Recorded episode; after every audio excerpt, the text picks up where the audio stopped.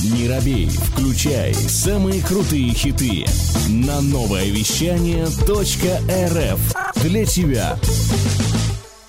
Добрый-добрый день. В эфире передача «Я женщина» и я ее ведущая Елена Макота, энерготрансформационный психотерапевт, писательница, автор книги «Спящая красавица. Пробуждение. Путь к себе». Итак, передача «Я женщина» о глубоких ресурсных женщинах и настоящих мужчинах о том, что счастье в наших руках, о женской судьбе и мужской поддержке и силы.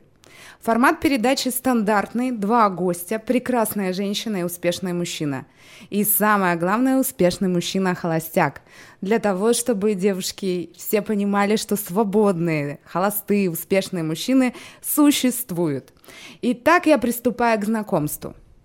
Не художник, творец, арт-терапевт, модель, известная личность в городе Новосибирске и не только, Ануш. Ануш, добрый день. Здравствуйте, очень приятно быть на вашей передаче. Как твое настроение? Прекрасно. Волнуешься? Вот удивительно, ты говоришь о том, что ты сегодня э, волновалась ночью, а у меня какое-то было трепетное ощущение перед тем, как я вот сюда шла. Я понимаю, что что-то особенное сегодня произойдет здесь, и это очень приятно.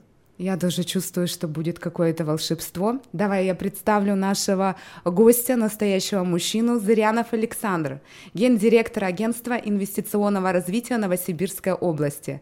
Александр, добрый день. Добрый день. У нас в студии очень серьезный мужчина. Мы уже поговорили до эфира. И у наших гостей есть миссия. Ануш, твоя миссия вдохновить своим примером на счастье других женщин. А у вас, Александр, серьезная миссия показать, что настоящие свободные мужчины существуют, и очень важна ваша мудрая мужская точка зрения. Спасибо. У меня еще есть миссия в плане работы, это делать жизнь земляков лучше. Спасибо вам огромное за это. И давайте э, мы с вами приступим к нашему диалогу. И первый стандартный вопрос, а ну что для тебя счастье? Это такая очень емкая, размытая для многих категория. Для меня сегодня счастье — это мое состояние, то есть не какие-то внешние обстоятельства, наличие чего-то или отсутствие чего-то, неважно, мужа, финансов, статуса, признания не влияет. Точнее, оно косвенно влияет на мое состояние, но в целом а, точка категория счастья — это мое внутреннее ощущение и состояние на сегодня. И вот оно сегодня у меня стабильно счастливое. Ну вот, наверное, за крайний год я могу сказать, что в целом это такое постоянное перманентно. Как вот я раньше думала, это бред, но нельзя быть постоянно счастливым, либо человек. На вашей, кстати, передаче можно материться и использовать какие-то... Можно, да? А у нас 18 плюс, но, но лучше, лучше не материться. Нет. Отлично. Да. А, э, раньше я думала, что это невозможно, что это какие-то люди, либо принимающие наркотики, либо это какие-то оторванные в иллюзиях живущие от этого мира. А, эм, на сегодня я могу сказать уверенно, пройдя путь от полного несчастья, от ощущения э, враждебности этого мира к, ко мне сегодняшней, э, я могу сказать, что можно быть счастливым. Это ровное, спокойное состояние баланса, э, соединенности с миром, с людьми и любви вообще ко всему, что происходит внутри меня и вокруг меня. Я тебя очень понимаю, у меня тоже такое тотальное состояние внутреннего счастья, которое не зависит ни от чего. Тогда вопрос Александру. Александр, что для тебя счастье? Ну, он уж правильно сказал, понятие очень широкое. Если сказать первое, что мне приходит в голову, это будет очень банально, может быть и скучно. А, на данный момент для меня счастье, то, что я занимаюсь любимым делом и понимаю, что оно нужно не только мне, но и людям. Я все-таки такой больше советский человек. Угу. А скажите, у меня такие будут провокационные вопросы. Как ты думаешь, что такое мужское счастье? Мужское счастье это как раз в действиях. В этом плане мне позиция Александра очень понятна, она импонирует как истинно мужская позиция в проявлениях, в действиях, в проявленности, в каком-то, ну вот в какой-то трансформации в целом, если такой масштабный человек, глобальный, как Александра, то есть изменения в мире, но не через свое внутреннее состояние, а через действие в этом мире. А женское вот как раз акцент а женское, на состояние. я сейчас спрошу Александра, как он думает, что такое женское счастье? Угу. Сложный вопрос. Я думаю, что, ну, во-первых, это тоже, наверное, в какой-то мере востребованность в жизни. Может быть, не в таком глобальном масштабе, но где-то в семье, среди близких. Наверное, это какая-то уверенность в завтрашнем дне. Все-таки женщина, наверное, чуть сложнее, чем нам. в мире адаптироваться. Может быть, чтобы милый был рядом или ну, нет? Для кого-то, да. Я и сказал, это востребованность, возможно, даже для одного человека чувствовать свою необходимость. И Защищенность, да, определенная. Кстати, я очень согласна, потому что базовая потребность у женщины, ну, проводя арт-терапии, около тысячи женщин наблюдая, базовая потребность — это безопасность у женщины. Неважно эмоционально, ну, точнее, важно эмоционально, финансово, материально, у кого-то просто одни акценты или другие. И если э, женщина не удовлетворена в этой потребности, то она будет постоянно в тревожности, в беспокойстве, и не будет этого гармоничного баланса внутреннего. Но при этом эту базовую безопасность ее нужно самому создать. Ну, в идеале. Просто таких женщин на сегодня, честно, положа руку на сердце, их очень мало кто чувствует внутри себя эту опору. И из этого состояния уже... Я чувствую, потому что... Ну, это вот моя личная такая история. Вначале в себе взрастила внутреннего мужчину, нашла точку опору, перестала жить с, а, из ощущения жертвы, что виноваты там мужчины козлы, мир враждебен или вот там Бог эм, не любит меня и дает мне всякие разные испытания. Я пришла из этой позиции в позицию того, что я сама творю эту жизнь, я творец своей реальности. И таким образом, э, найдя опору внутреннюю, я расслабилась как женщина. Но я честно могу сказать, что, ну, что не очень много женщин. Ну, я добавлю, Ануш, но это же не есть совсем хорошо. В каком смысле? Ну, наверное, было бы и проще, если бы была эта опора снаружи, а не искать ее внутри. А, найдя внутреннюю опору, легче, наверное, соединиться с внешней опорой. То есть, на, когда я взяла ответственность на себя, а, мир пришел через людей, через мужчин в том числе, через какие-то, назовем это, подарки судьбы и чудеса, и помог мне еще больше. Но точка запуска я, ну, я я ни в коем случае не исключаю внешние опоры. Я нуждаюсь в ней, естественно. И это очень приятно. И это... Но, знаете, это акцент разный, на мой взгляд. Одно, одно дело, когда неполноценная женщина, ну, для меня в каком смысле, что э, не нашла точки опоры внутри, встречает мужчину. И, мужчине и она мечтает, сделай да, меня да, счастливой. сделай меня счастливой, а он, сволочь, не делает ее, потому что у него вдруг изменились мысли и вообще представления об этом мире. И вот он вечный, вечный такой виновник ее несчастной ну, судьбы. Ну, да. Или другая история, вот просто мысль закончу, когда внутренняя вот такая ресурсная женщина встречает ресурсного мужчину, и вместе они не просто создают такой типа половинки, вот эта вот история про половинки мне всегда, она очень э, не, не откликается она мне. Когда целостные две личности создают, тогда они вообще миры способны создать. Сейчас Александра спросим, а согласны с точки зрения Ануши или нет? Ну, в чем-то согласен. а в чем нет? Не согласен в том, что, ну, не то, что не согласен, прокомментирую, что я думаю, что в наше время, в нашей стране очень много женщин э, сильные не от хорошей жизни, а от того, что им хочется быть сильными, а потому что не на кого опереться. Смотри, но здесь, наверное, Ануш со мной согласится. Можно быть с внутренней опорой, но при этом достаточно женственной. И работать на женских энергиях, э, либо эм, с внутренней опорой, при этом такая вот женщина, она немножко как мужчина. Ты, наверное, про вот такую женщину говоришь? Ну, да. А тебе какие женщины нравятся? Ой, разные. Сложно сказать. Ну вот, ушел мужчина от вопроса. Скажи, Ануш, вот по баллам от нуля до десяти, э, вот ты насколько счастлива? Сегодня на 10. На 10. Угу. То есть все, уже некуда расти дальше. Не всегда есть к чему расти. В моем случае история роста, она, наверное, ну, мне притит, и я живу этим. От изобилия к еще большему изобилию. От, а, не знаю, какого-то, какого-то опыта максимальной сексуальности, оргазмичности жизни к еще большей. От а, любви к еще большей любви. Наверное, вот моя история такова. Александра, а если тебе задать вопрос от нуля до десяти, насколько ты счастлив? Пусть будет на семь. А что есть на 7 и что не хватает на 3? Да я не знаю, но нельзя быть абсолютно всегда счастливым, всегда же есть к чему стремиться. Поэтому я так по-консервативнее оценю. Что должны быть планы. А то я сейчас опять про работу начну. Вот если мы сделаем то-то, то-то, тогда я буду на 8, а если вот это, то на 9. Счастье через работу, да, то есть реализуется. Ну и в том числе, конечно, работа для мужчины, мне кажется, ну, важная очень составляющая в жизни. А для женщины что важнее всего, Ануш? Внутренний мир, внутреннее состояние. И когда оно сбалансированное и гармоничное, тогда и внешние проявления, социальные или профессиональные, или в отношениях, они будут максимально такие эффективные и ресурсные. Но я абсолютно согласна с Александром, у мужчин внешняя реализация стоит на первом месте. Социальная реализация. Но вот мы сейчас сидим, разговариваем, действительно такие реализованные, довольные, счастливые. Скучно. Но это было не всегда. Однозначно. И давайте поговорим о том пути, да, то есть вот какая была точка А?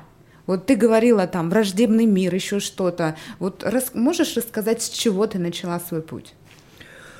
Долгая история, этих точек А, Б, С было несколько. И сложно сказать, что вот я, меня ударили по башке, я проснулась, или там меня изнасиловали, у меня изменилась картина мира. Наверное, нет. А, но в детстве я была абсолютно закомплексованным ребенком и чувствовала свое уродство. Мне казалось, мой профиль супер некрасивый, с такими худыми ножками ребенок. Мой, моя корешка тогда была как у Гоголя. И вот это вот ощущение внутреннего, как, как гадкий утенок в этом мире с, с какой-то сверхчувствительностью к людям, к, к тому, что они чувствуют. Это было дико для моего окружения. Я на районе жила в Наисенина. И мне казалось, что я попала в какой-то вообще чужеродный мир. Планету даже, наверное, так. Мне Тебя дразнили, да, в детстве? Ну, меня дразнили мало, потому что вот это мои лидерские задатки, у меня как бы даже тогда уже чувствовали силу. Наверное, нет. Но это вот именно внутреннее восприятие, ощущение а, того, что мир враждебен. И, и ты здесь какой-то лишний. И вот, а ну, как ты тогда защищалась? Была агрессивна? Или... Нет, нет я, не, я не уходила в агрессию, я, я просто закрывалась от мира.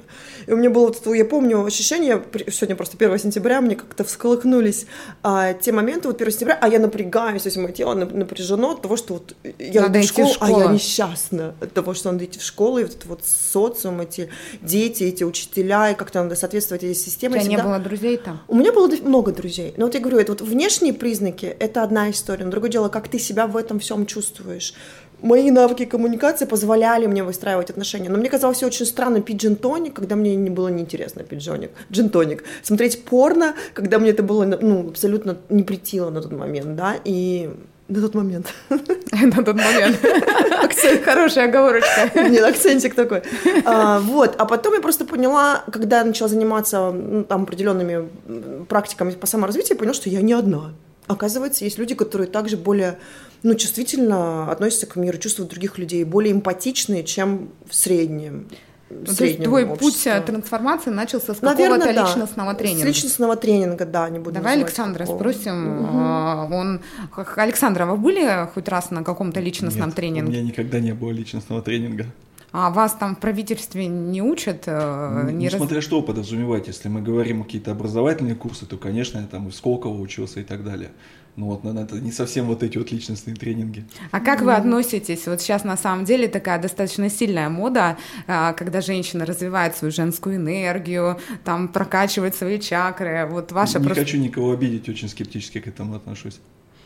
А, очень интересно. Почему? Ну, я не верю, что человек, если сам э, как бы не дошел до этого, можно чему-то научить за какой-то короткий период. А так я всегда очень просто еще рассуждаю. Вот знаете, у нас, если вы посмотрите фотографии 60-х, 70-х, 50-х годов наших бабушек и мам, то там не было никаких личных тренингов, никто не знал про трансформации чакры и так далее, но только люди были, все-таки лица у всех посветлее, улыбались побольше, и счастливых было больше людей, мне кажется, довольных своей жизнью. Кстати, да, вот если смотреть, тогда стресса это было меньше. Вот почему так? Ну, знаешь, при этом люди зажаты. Вот у меня ощущение того периода времени, они такие как будто ну, и в тисках. То есть вот как бы не проживание жизни на Нету пол, вкуса, нету да. вкуса. То есть нету и проживания негативных чувств и эмоций, ну, сверх, да, как бы, ну, как, как сверх, в маске, такое относительно, маске, как, да? как будто вот в таком, как в морозильной камере. И нету вот этого супер проявленной там любви никто не выражал. То есть все, да, любили, да, но это какое-то вот такое замороженное состояние да ну для меня что, лично. вспомните детство, я хорошо помню, вот эти вот соседи, все посиделки, все настолько были искренние, дружелюбные и открытие, чем сейчас, это, мне кажется, даже не, не должно вызывать вопросов. Ну, это интересно. У меня, у меня немножко Но я, я хочу также сказать, что я скептически отношусь и для мужчин все вот эти курсы, там, чего там, как вот все эти выходят и рассказывают там, чтобы встать, надо встать и пойти, там, и прочие прописные истины. Я тоже вспоминаю советские, например, времена, когда люди не знали там кучи, не было компьютеров и так далее, но с точки зрения моей профессии, например, рост ВВП был значительно больше, чем сейчас, когда все проходят какие-то курсы, там, проектного управления, там, и прочее, и прочее. Ну а тогда вот этот мужской характер у вас сформировался родители или вот, вот это вот такой настоящий мужской характер откуда? Я не знаю, он у меня, у дед, меня дедушка воспитывал. Наверное, от дедушки сформировался. Дедушка у меня был полковник СМЕРШ НКВД. Ого. Поэтому Все понятно, да? Все понятно. Поэтому с годика у меня в основном была баня, там зарядка на снегу и вот такие вот, вещи. Вот, вот что сформировало. А, мне кажется, такие, такие мужчины очень нравятся, да, женщинам? Что думаешь? Ну, в целом, да, потому что на самом деле ты уже говорила, да, о том, что есть некий стереотип, что таких мужчин нет, еще и холостых, и проявленных, и ресурсных. Я, я их ищу для своей ты передачи. Ты их ищешь, как алмазики. И я на самом деле соглашусь, потому что очень много таких мужчин, воспитанных а, женщинами, да, всего того, что у нас поколение такое, то есть там угу. война, потом Советский Союз, там мамы, ой, папы работают с утра до вечера, и воспитывают женщины. И воспитание выстраивал женских энергий, соответственно, такие маменькины сыночки. Ну, да, я, да, по крайней да. мере, это наблюдаю, такие перекосы есть. И вот таких мужчин, как Александр, действительно, их просто надо вот так вот оберегать всем женщинам. И... Мне кажется, их в армии много надо. Э, я думаю, нет. Да, то есть, э, ну, может быть, временно они есть в армии. Временно, да. Да, а потом приходят и опять женщинами. Я имею в виду профессиональных военных. Ну, там больше, мне кажется, не мужской характер, а какая-то консервативность и ригидность. То есть они там, в принципе, э, вообще не гибкие. И вот э, то, что не способны любить, открываться. То есть важно же быть не просто таким суровым мужчиной, да, ну, но нет, еще... это стереотипы. Ну что значит, если военный не способен любить? Там? Ну, к близким отношениям. Вот на самом деле, когда я ищу холостяков, они, почему многие холостяки? Потому что они боятся вот этих близких отношений, у них закрыто сердце, они не готовы любить, для них это опасно.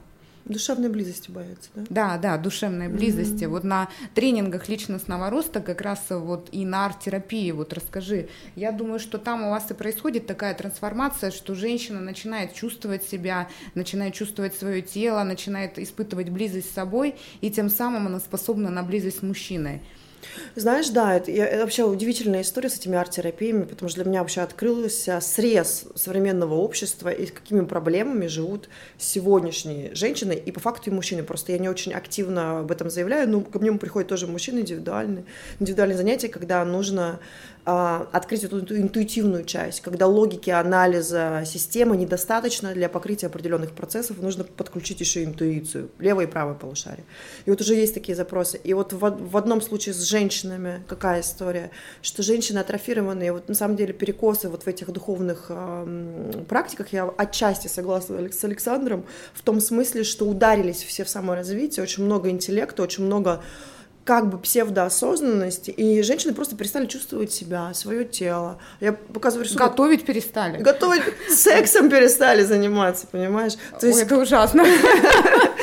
Я показываю рисунок, как, как тебе нравится, даже не, не опиши по чувствам и эмоциям, даже не про это. Скажи, нравится, не нравится. Процесс? Твой рисунок, твой рисунок, просто а. вот рисунок, который ты нарисовала, или там чей-то женщина даже не может понять, нравится это или не нравится. Или в теле, вот как чувствуешь тело, что холодно, жарко, напряжено, расслаблено. Не может женщина даже вот это описать. Но для меня это такое тоже некий перекос, вот когда слишком много жизни в уме у мужчин понятно, в принципе, они так организованы, но когда женщина живет из ума и в уме, и вот она вот, вот она идет, у нее просто здесь как, как рой мыслей, такое ощущение, что за ней следует как таким потоком, все, она не, она не чувствует ни свое тело, ни, живот напряжен, нет расслабленности. И, и на самом деле мужчины это считывают. Вот он такая напряженная Считывают? мужчина. Ну, конечно.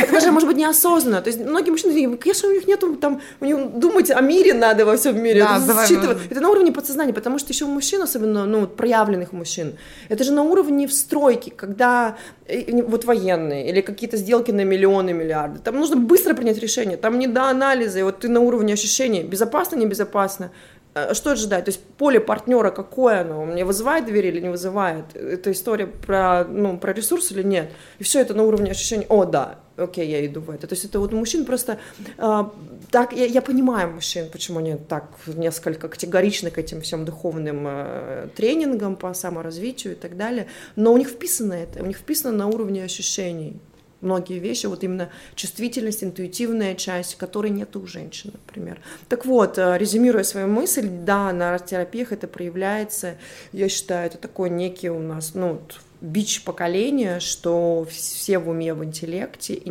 очень мало в чувственном проживании, вот в телесном проживании, в проживании здесь сейчас. А я другую точку зрения вот сейчас Александра спрошу, что наоборот, э, вот э, по подбору холостяков, когда я спрашивала, что наоборот говорят, что женщины сейчас мало развиваются, что очень мало мудрых женщин. Серьезно, да? Да, то есть вот так, такие были жалобы. Не, ну... Что вы думаете о наших женщинах? Я думаю, что развивается и мудрых – это маленько разные вещи. Можно развиваться, развиваться, но мудрой так и не стать, а можно вообще никуда не ходить на какие курсы, и будет жизненной мудрости на двоих. Да, кстати. По-разному бывает. Согласна. Хорошо, когда все в меру и все в балансе. Потому что, ну, действительно, есть кто в это просто упирается, это становится как наркотик, вот одно за другим, одно за другим, и человек уже потом на самом деле даже развивает эту мысль, mm-hmm. не свои там мысли транслирует дальше, а то, что ему в голову вложили, да. и человек начинает жить чьими-то чужими стереотипами, вот и все. Да, я вообще считаю, что если все, что делает мужчина или женщина, ведет к внутреннему балансу любви, пусть он это делает. Да, есть какие-то объективные вещи, но у каждого путь свой. Если, вот, согласна про мудрость, э, что если человек с врожденными качествами, со скрытым сердцем женщины, с этим безусловной любовью, принятием, ну зачем ей какие-то тренинги? Она вот уже совершенно существо, и ей ничего не нужно. А если тренинги ведут к любви к себе, потому что очень многие женщины, к сожалению, не любят себя, и поэтому все эти переделки во всех смыслах, и внешние, и внутренние, э, тогда, э, естественно, эти тренинги, эти программы, они нужны. Долго к себе приходила? То есть ты вначале говорила, что у тебя была такая непринятие себя? Долго, долго. Ну, то есть я тотально приняла себя, наверное, своими качествами характера, своими вот и мужской проявленной частью, и женской проявленной частью, своей какой-то необычностью, которая мне казалась раньше странностью. А на сегодня это моя сила. Благодаря этому я могу как-то помогать другим людям и делать какие-то проекты, и творить свое искусство. А, наверное, это путь 25 лет, я думаю, так. Ну, вот так тотально. И, наверное, когда ты начала к себе приходить, в этот момент ты решила, да, с отельного бизнеса переключиться на а, художество. Ой, знаешь, это интересная такая история, потому что в моем случае я очень, я огненная и темпераментная в том смысле, что если я понимаю, что это не моя история, я вначале выхожу из этой истории, и потом я ну, просто доверяюсь миру и жизни. У меня случилось так, что да, у меня был успешный проект, я была в в топ-менеджменте, проект в Владивостоке, связанный с казино и с отельной сферой. Там очень много взаимосвязи там, с, с деньгами, и с потерями, да, связанными в казино и другими моментами. И я поняла, что я устала, я, у меня перекос в мужские энергии, вот эта вот сильная женщина, про, про ту, которую ты описывал, вот эта вот баба с яйцами. Хотя у меня все управление строилось на женских энергиях, но против системы не, по, не попрешь. Ну, то есть мои базовые принципы управления командой, команда у меня была там 60 человек, выстраивались на основе того, что мы одна семья, мы помогаем друг другу, и мы усиливаем друг друга такой взаимопомощи, мотивации, именно какой-то вот именно духовной мотивации, ну, назовем так, да. При этом я поняла, что я не хочу быть вот в этой всей атмосфере в какой-то момент. Все, я устала. Я написала заявление, взяла билеты в Новую Зеландию и улетела. И все. Я не знала, как будет дальше. Самый прикол в том, что я не просто Но ну, не знала, ты, как Ты все равно как-то постепенно к этому шла. То есть не было так, что раз в одно прекрасное ну, утро... Ну, знаешь, в течение месяца я приняла, ну, может быть, трех недель я приняла это решение. Я помню этот ветер ужасный в Владивостоке, который я вот приезжала... У нас ты еще... жила там, да? Да, я жила там. У меня два года был проект. И у нас проект в Артеме, то есть не в самом Владивостоке, это там еще ехать на транспорте там часа два. И эти пробки ужасные. Я помню, вот эта зима, э, как раз это вот лето, началось лето в Новой Зеландии, там была зима. Я иду, а там же сопки в Владивостоке, я иду по этой сопке, ветер сдувает просто, мне до костей, э, я обожаю солнце, и тут этот ветер, он просто меня просто до каждой косточки внутренней заламывает. И я понимаю, что мне не рад, да, у меня есть деньги, да, у меня есть статус, у меня, у меня только выстроились все процессы, я все организовала, научила команду, набрала, все выстроила. И, и все, и мне это не нужно.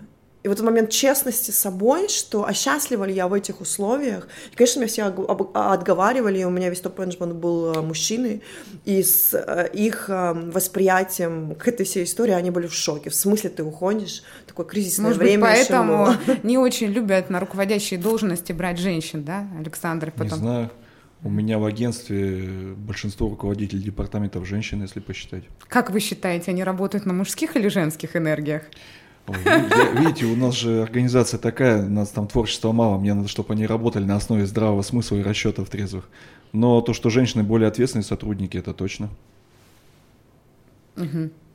Ну, у меня просто история была с отельным бизнесом связанная, и как раз женские качества. Кому У меня был фронт-офис, да, это т- отельная часть, которая занимается размещением, проблем с гостями, регистрированием в казино, Я консьерж, поняла, далее, поняла. да. И, в общем, ты И вся там, промерзла. Я а, промерзла, да, и всё, я уезжаю. улетела в Я- Новую Зеландию. Да, улетела в Новую И Зеландию. начала рисовать. Нет, в том-то и прикол, что Нет. я улетела туда, я восстанавливала себя какое-то время, потом прилетела в Новосибирск, и здесь я влюбилась. И вот это вот дальше как, как жизнь, жизнь на самом деле ведет. И вот есть фраза «дорога, мост э, выстраивается под ногами идущего», это прям четко я осознаю. Вот это вот вера в то, что меня жизнь не оставит. И то, что Доверие. я делаю честно по сердцу, ну вот правда я несчастна, как-нибудь оно все сложится. Вот как-нибудь, и вот действие важно не просто как-нибудь лежа на диване, Да-да-да. как-нибудь и действия с моей стороны какие-то физического плана, материального плана, а, они как-то вот эту дорогу они сложили. И я говорю, я встретила мужчину, у меня были отношения два года, и вот в этих отношениях я начала писать. А потом тоже вот просто история про то, что многие скажут, ну вот тебе повезло, мужчина понял, все классно, что же не пиши. А нет, а, через Сейчас-то два года, нету, мужчины, через два года я да? поняла, что честно уйти из этих отношений. Почему? Ну, я разлюбила человека как мужчину, наверное, так.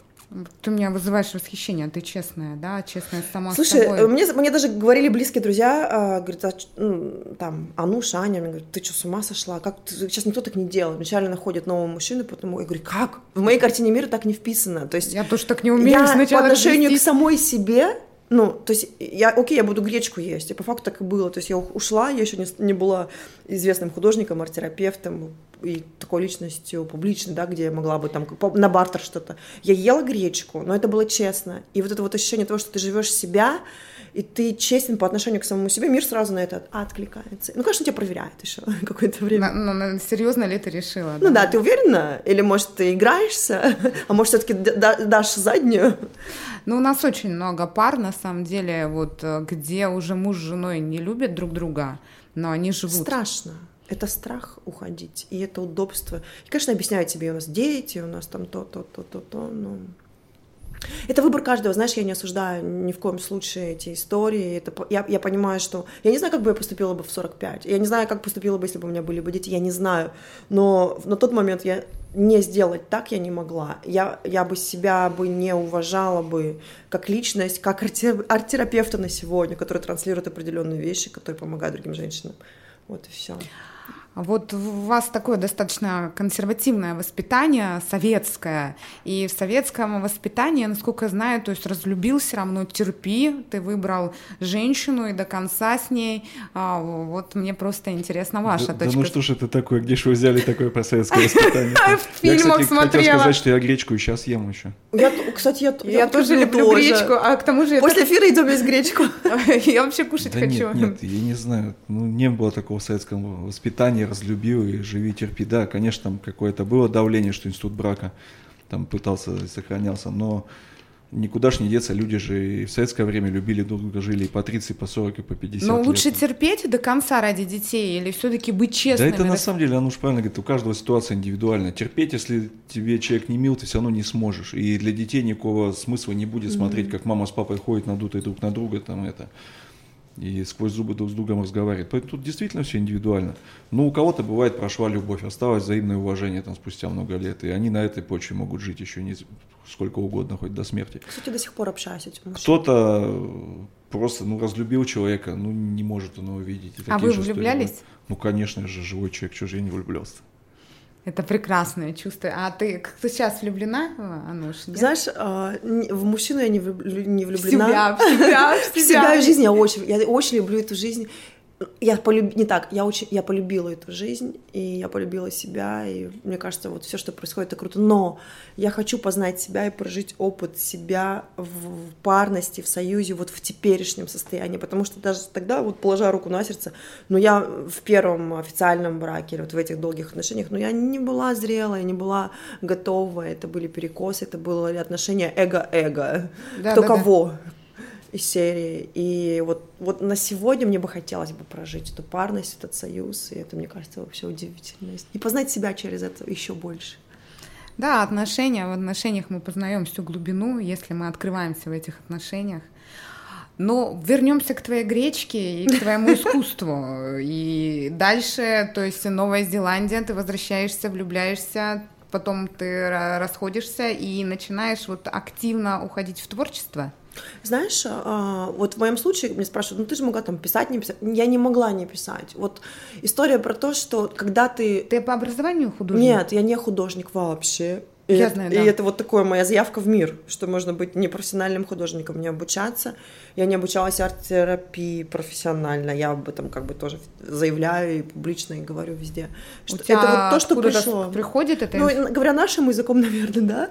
Uh-huh. Говоря другим более бытовым языком, оно просто пришло из сердца, и я не могла этого не делать. То есть у меня, не, у меня приходили образы, и я не могла их они снились, они мне вот везде их видела. Так, а глаза Путина, они тебе приснились или это был коммерческий проект? Вот глаза, я, не, а я политична, да? Это, мне Путин, ну, ну, как бы, ну, вот ровно. Я уважаю любого лидера. Начнем с этого, я уважаю любого Ну да, он человека. мужчина. Вот я бы его на своей передаче бы хотела хотела увидеть. Хотела бы? Очень бы хотела увидеть бы. Слушай, когда у меня купит картину, я, я как-нибудь, возможно, организую встречу. Я с тобой дружу. Александр, мы тоже можем вас взять с собой. Да нет, не хочу. Воздержусь.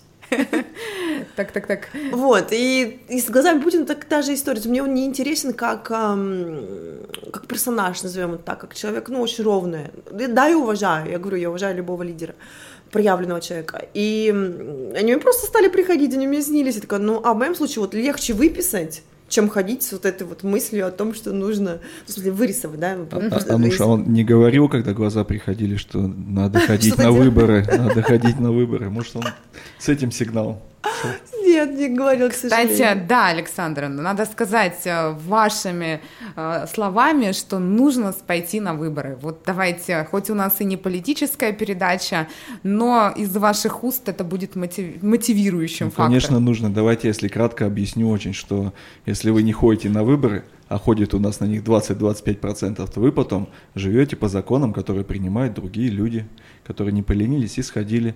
Если вы не ходите на выборы, тогда живите и не жалуйтесь, что все вокруг плохо, потому что так плохо, благодаря в том числе и вашему неучастию. Вот, так что будете актив, будьте активны и несите ответственность за собственную жизнь.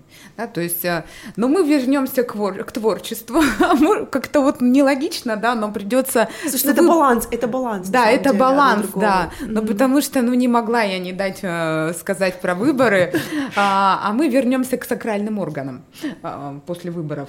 Э, Вернемся. А, я так понимаю, твое творчество, оно больше известно еще, когда вы рисуете различные сакральные органы женские, вот эти вот. Э, это что здесь ты пытаешься выразить? Показать красоту женскую? Слушай, ну это вот так вот восприняла публичность наша Новосибирская. Я просто была еще куратором выставки. И идея выставки была показать любовь и сексуальность. Э, вот эту зрелую сексуальность, исцеленную, когда это не запрет табу, когда это не перекосы, травмы, извращения, когда это не Причем вина, в Таиланде и так все это открыто. Ну, у нас же другое общество, ты понимаешь. И да. моя задача была показать разные виды через эту выставку. Привлек... Я привлекла 20 художников со всей России, и мы сделали выставку, и там в том числе был там вход, это была моя инсталляция, вход в, э, сделан как вагина. Мы все вышли оттуда, и мы туда все и Я и была придем. на этой выставке. А, ты была? Конечно. Вот, и очень много было резонанса в обществе, потому что, естественно, очень многие, ну, 80% живут с травмами сексуального характера. У нас а, вообще в Советском Союзе секса не было. Собственно, да. Ну вот просто время пришло. Пришло время говорить об этом, и говорить об этом нормально, и говорить, не только говорить, а проживайте, исцеляйте, если есть какие-то блоки, зажимы, травмы. А, а травм по факту очень много. Я вижу на арт-терапиях, каждая третья женщина подвергалась насилию, и это, естественно, накладывает отпечаток э, на их жизнь. А, и пришло бы говорить для меня сексуальность это сила, это божественная сила по сакральному. То есть для меня это сакрально, это, это, не, это не грязь, это не что-то плотское. Это та сила, благодаря которой я проявляюсь на сегодня. Я творю, я могу... Ну, вообще, насколько мы можем говорить об этом в твоем эфире? Я да, так уже начала да, да, мы То очень мы, можем. Я, условно, сегодня я... Ну, так, так жизнь у меня сегодня складывается. Я не часто занимаюсь сексом, но при этом я чувствую сексуальность. А, Она я внутренняя. чувствую эту энергию, я ее могу сублимировать, но я пришла к этому, я приняла это, до этого это была травма, это было табу, это был блок в этом смысле, это было что-то грязное, что-то такое вот. Я и тоже вот считаю, что вот эта постоянная этому. смена партнеров, вот этот поверхностный уровень, когда из койки в койку, то на самом деле это про травму сексуальности. Ну, в том числе, потому что травма очень много может быть и разными вещами созданными, я говорю, и нас, актами насилия, и каким-то некорректным воспитанием. И секса нет, и при этом раз тут родители где-то занимаются сексом, вроде как его нет, и тут какая-то нестыковка у ребенка возникает. Ну, очень много. То есть, я говорю, как арт-терапевт я вижу истоки даже в клеточной памяти, потому что история про женщин, очень многих женщин в прошлые века, кто верит в реинкарнацию из ваших слушателей, а, и насиловали, сжигали и так далее. И все, что вот связано с мужским и женским полом, это какой-то конфликт, какая-то война, и секс сопряжен с этой темой. И вот сегодня как раз время, на мой взгляд, когда сексуальность становится э, зрелой, когда это становится, ну, не грязной историей, не табуированной историей, а естественной и божественной историей. По факту Бог нас отделил всем этим. И последняя мысль крайняя, вот из этого моего ремарки крайней, что пришло время говорить о соединении мужчины и женщины, а не о конфликте и войне. Я хотела бы вашу точку зрения на спич Ануш. Угу. Что вы думаете? Очень интересно. Вопрос в том, как это все преподносится. Мы же понимаем, что одно и то же можно преподнести, что это будет грязь, а можно преподнести так, что действительно кому-то что-то поможет в жизни и так далее, и так далее. Просто не надо грань переходить, потому что ну, это не должно быть как хлеб в магазине, просто вот оно. Есть же такие еще понятия два нужны, там как окно, вертона и прочее, прочее, которые позволяют любую мерзость сделать обыденной и приемлемой для общества. Поэтому все равно какие-то культурные коды должны соблюдаться и где-то, может быть, что-то должно быть, оставаться консервативным, несмотря на общий прогресс и развитие. Я согласна, но тем не менее, мне кажется, об этом, о сексуальности стоит сейчас говорить более открыто. Ну, естественно, так об этом и говорится уже настолько более открыто, что, может быть, уже чуть менее открыто можно говорить. Это, по-моему, с любого телеканала и отовсюду льется. Поэтому я говорю, тут вопрос, насколько общество умеет это контролировать и находить какую-то золотую середину в этом во всем. А мне кажется, тут вот такая грань внешняя сексуальности, внутренняя. То есть вот внутренняя про то, что Ну вот говорил. у нас, да, у нас как-то все больше внешнее. Да. Там стоит зайти Инстаграм, открыть какой-нибудь. А да. А самое главное, что люди начи- начинают им казаться, что это действительно красиво, это норма, и так и должно быть. Ну и ни к чему хорошему это не приведет. Мы можем же посмотреть даже какие-то страны, где это все ушло вперед нас и так далее.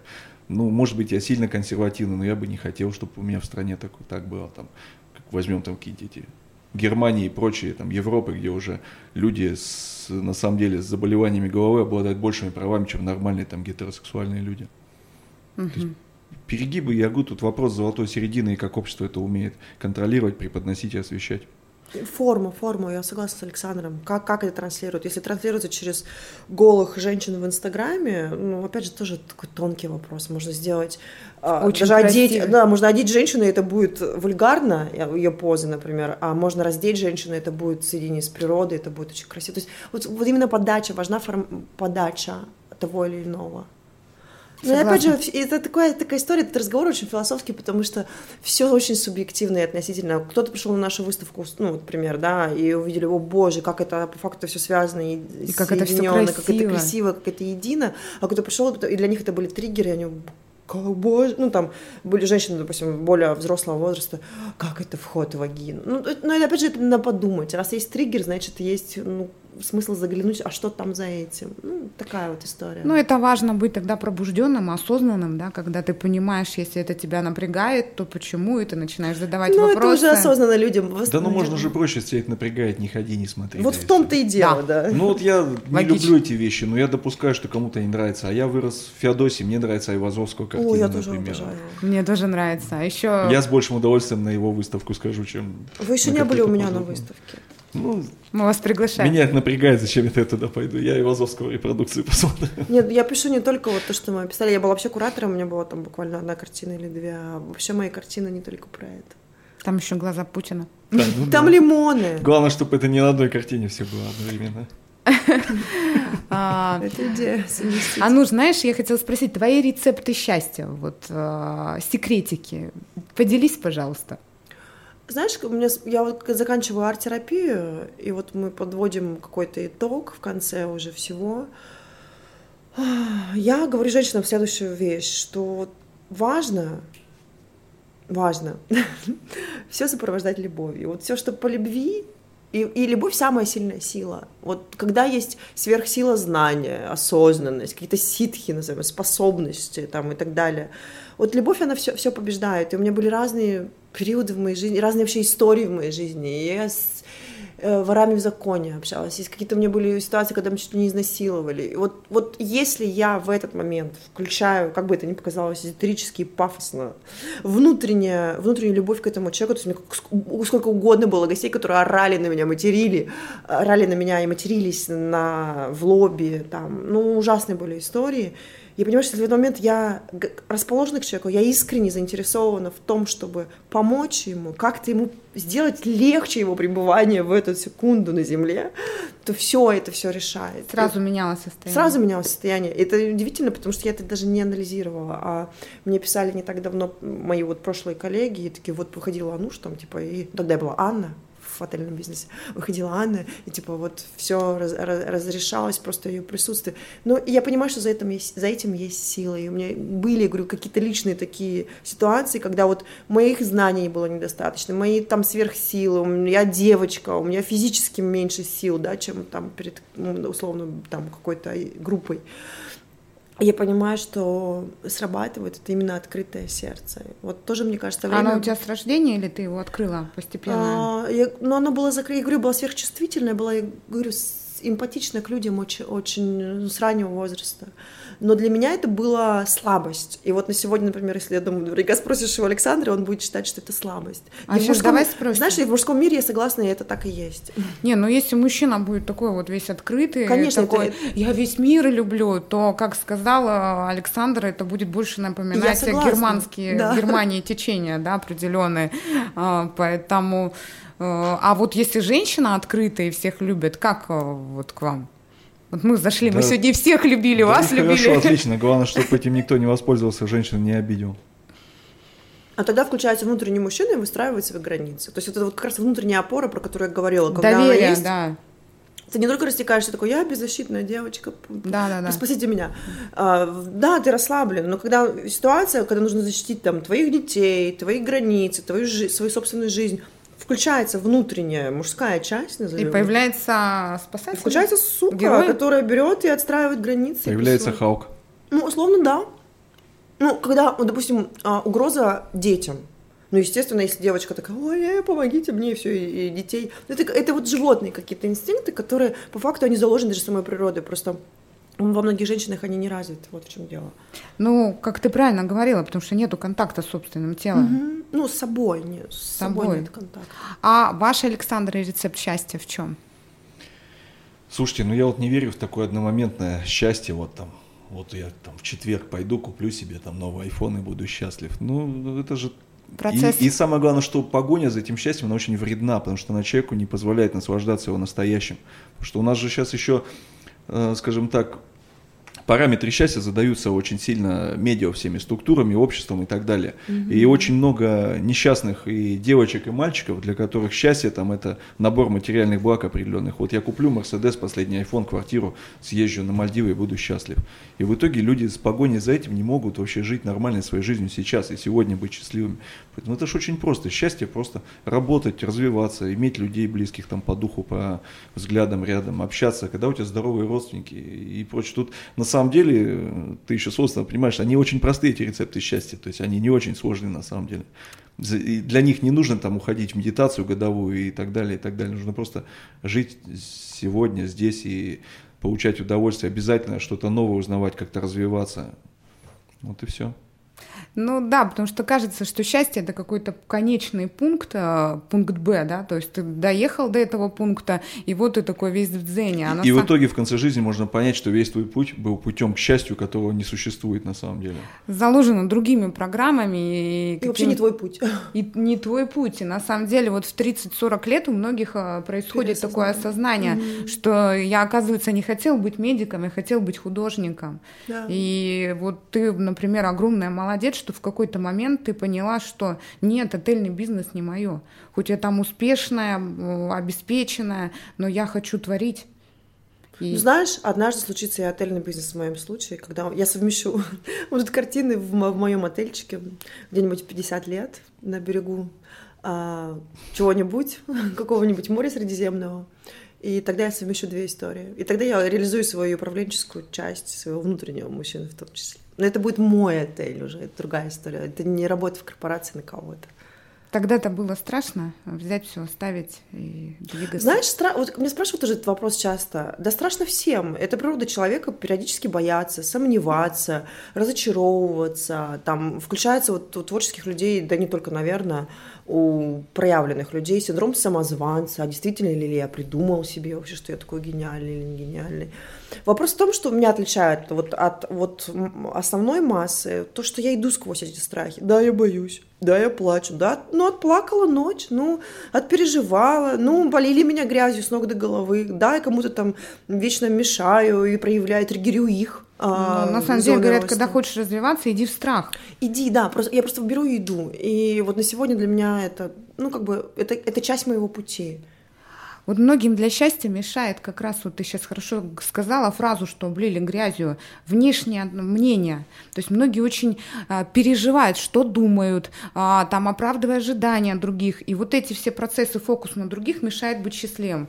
Ты достаточно известна, ты провокационна, да, у тебя такое неоднозначное искусство. Как ты относишься вот э, к, к, людей? Да, к хейтерам? Да. Ой, ну для меня это энергия. Это, Тебя это ранит или нет? Знаешь, честно признаюсь, три года назад, когда я прочитала свою первую статью о себе после первой выставки на НГС, Ага, НГС, да. Любимый НГС. Это была крутая, крутая школа, на самом деле, потому что там супер хейт.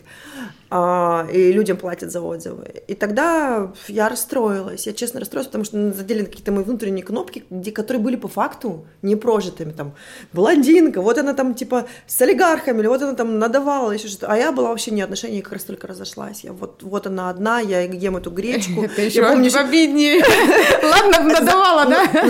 Не, знаешь, для меня это была крутая история, крутой, чистый кейс. Вот когда ты проживаешь какую-то историю, о которой ты можешь потом говорить, и она вот чистая, вот без погрешностей, когда нет мужчины, нет поддержки, когда ты обращаешься за помощью там к своим каким-то проявленным богатым людям, ну вот он, проект, дайте на выставку денег, а они не дают, и ты идешь давать свои бриллианты, которые нажил на всю жизнь, и просто дал все свои украшения.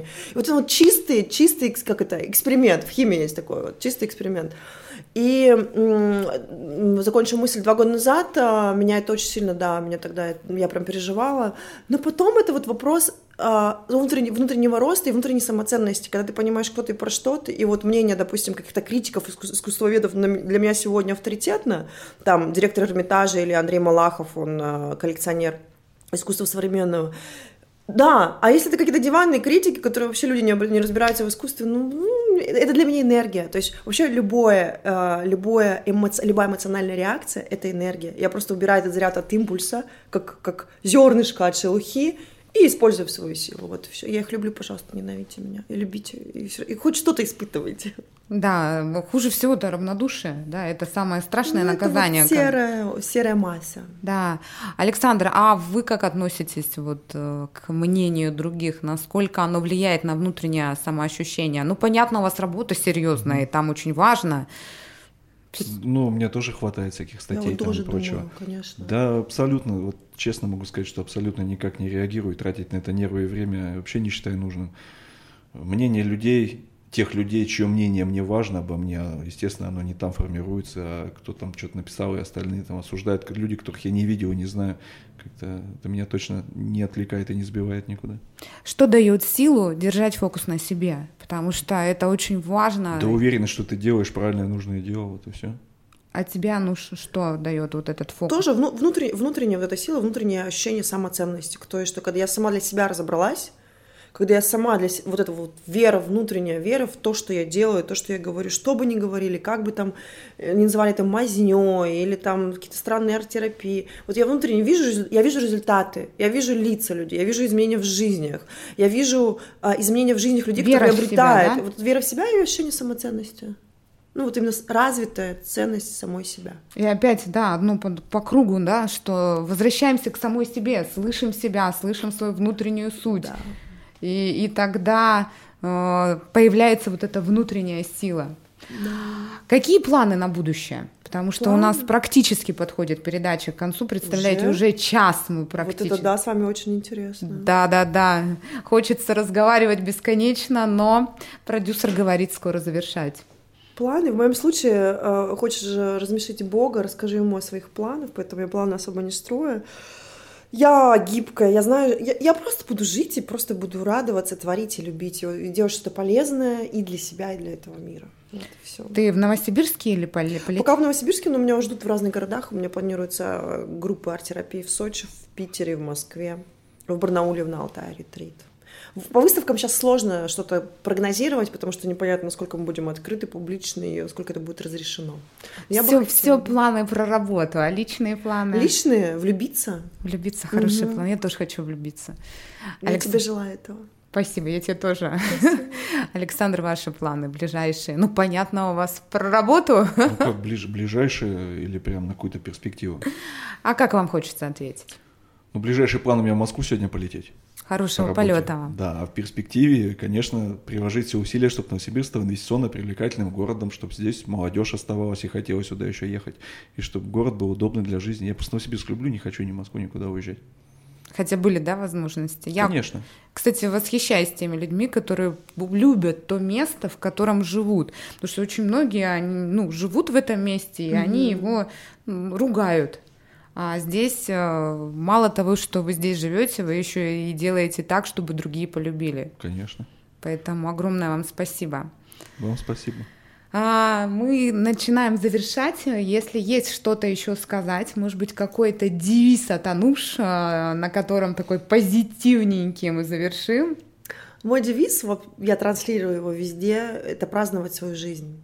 Но не праздное, вот у многих ощущения, может быть, ассоциация с, праз, с как с праздным существованием, да, с, с прожиганием жизни. Нет, празднование, когда каждый момент жизни... Вот сейчас мы сидим здесь, и я получаю удовольствие от этого момента, от общения с вами, я праздную, я прям э, вкушаю, пью эту жизнь. Поеду сейчас кушать картошку жареную с грибами к маме, и буду этот момент праздновать. И вот это проживание жизни от момента к моменту. Я желаю праздновать да, вашу жизнь. чувствовать каждую минуту. А можно жизнь? я так немножко, это как да. художник? Как да. С утра просто мне передали известие, моей подруги умер отец. Ну, я в Кемерово, я делала все возможное, чтобы мы спасли его. И, к сожалению, он умер, и вот это как раз отрезвляет вот такие вот истории о том, что не знаешь никогда, когда закончится твоя жизнь. И вот пока ты жив, пока ты дышишь, пока ты можешь это сделать для Новосибирска, для мира, для себя, ну, для себя в первую очередь надо делать. Но если ты сам счастлив, наполнен этой любовью, то тогда ты изливаешься вовне. Если ты внутри наполнен негативом, то ты просто не сможешь эту любовь отдавать внешнему Это миру. Верно. Да.